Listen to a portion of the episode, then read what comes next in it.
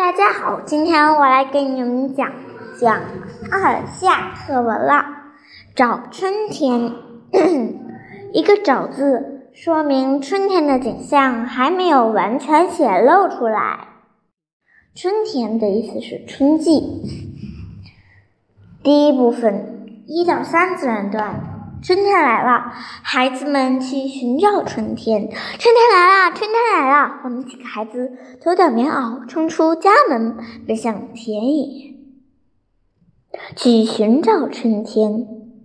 这一句话，脱掉、冲出、奔向，一连串的动词组成，描绘出一幅动感十足的画面，是生动传神了。生动传神地刻画了孩子的们的急急不可待，像脱脱缰的野马一般寻找春天的样子，很开心又很着急。春天来了，春天来了，连用两个感叹号，以欢呼开篇，表现了春天来到时孩子喜悦的心情。春天像个害羞的小姑娘。遮遮掩掩，遮遮掩遮遮掩掩，躲躲藏藏。这是个拟人句。春天像个害羞的小姑娘，遮遮掩掩，躲躲藏藏。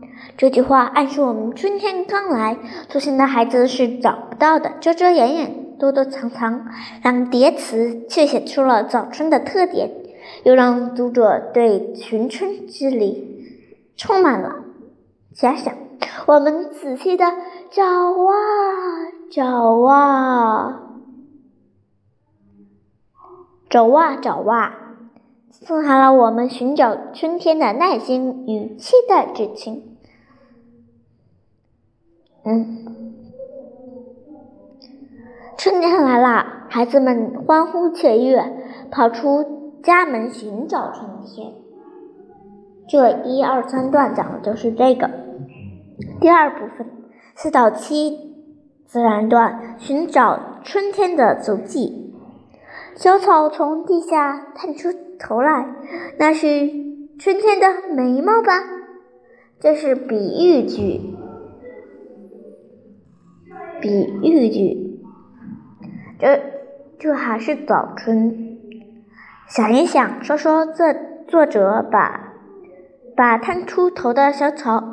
比做成眉毛的原因，眉毛表现出草小草青青、浅浅、稀稀黄黄的样子，给人美好亲切的感受。早开的野花，一朵两朵，那是春天的眼睛吧？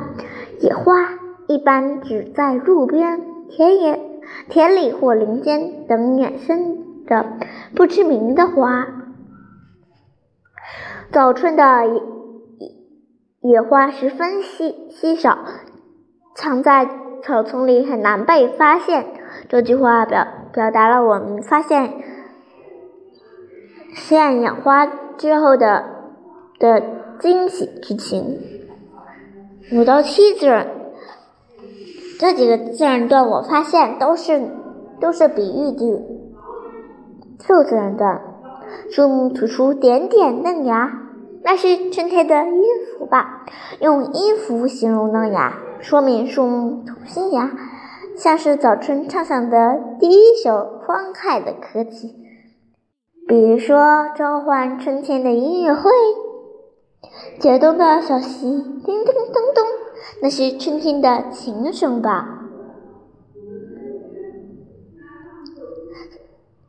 读一读，祈祷，想一想，读一读。七到四自然段，你仿佛看到了什么，听到了什么。所以说，孩子们找到的春天是什么样的？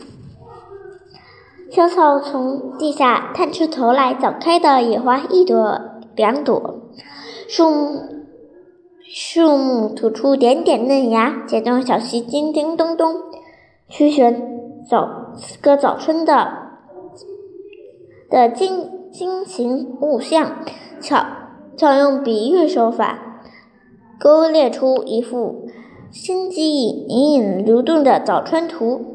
以眉毛比比比喻刚刚出炉的刚刚出土的草芽以眼睛比比四野野花的明媚，以小小的音符描绘出树木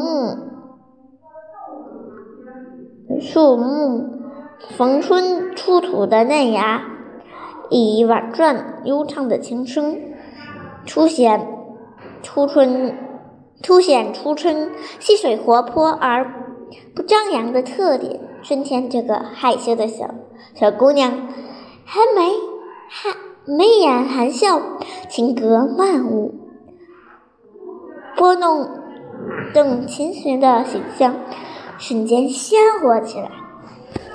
第第四到七自然段有四个疑问句，用相同的句式、丰富的想象，描绘了春天的美好，凸显出孩子们找到春天后却惊喜又喜悦的心情。第三部分第八自然段，我们找到了。春天来了，我们看到了它，我们听到了它，我们闻到了它，我们触到了它。它在柳枝上荡秋千，在风筝尾巴上摇啊摇。它在喜鹊、杜鹃嘴里叫，在桃花、杏花枝头笑。这是一个拟人句，找到了春天，就是春天中的的。一件事是孩子们找到了春天。这这段话用了运用了拟人句。课文最后用省省略号结尾，给我们留下了想象的空间，告诉大家春天已经来到，就在我们身边，快快去寻找吧。与题目“找春天”相呼应。想一想，读最后一段。你又听到了什么？看到了什么的画面？第八自然段写我们找到了春天，我们看到、听到、闻到、触到了它。春天无处不在。回归整体，就是一篇语言优美、充满童趣的散文。寻找春天，小花分为。分为小小草、野花、嫩芽、小东、小西，柳枝抽条，风筝高飞，杜鹃、喜鹊、杜鹃欢鸣，桃花、杏花盛开。春天的眉毛，春天的眼睛，春天的音符，春天的琴声，表示春天就在我们身边。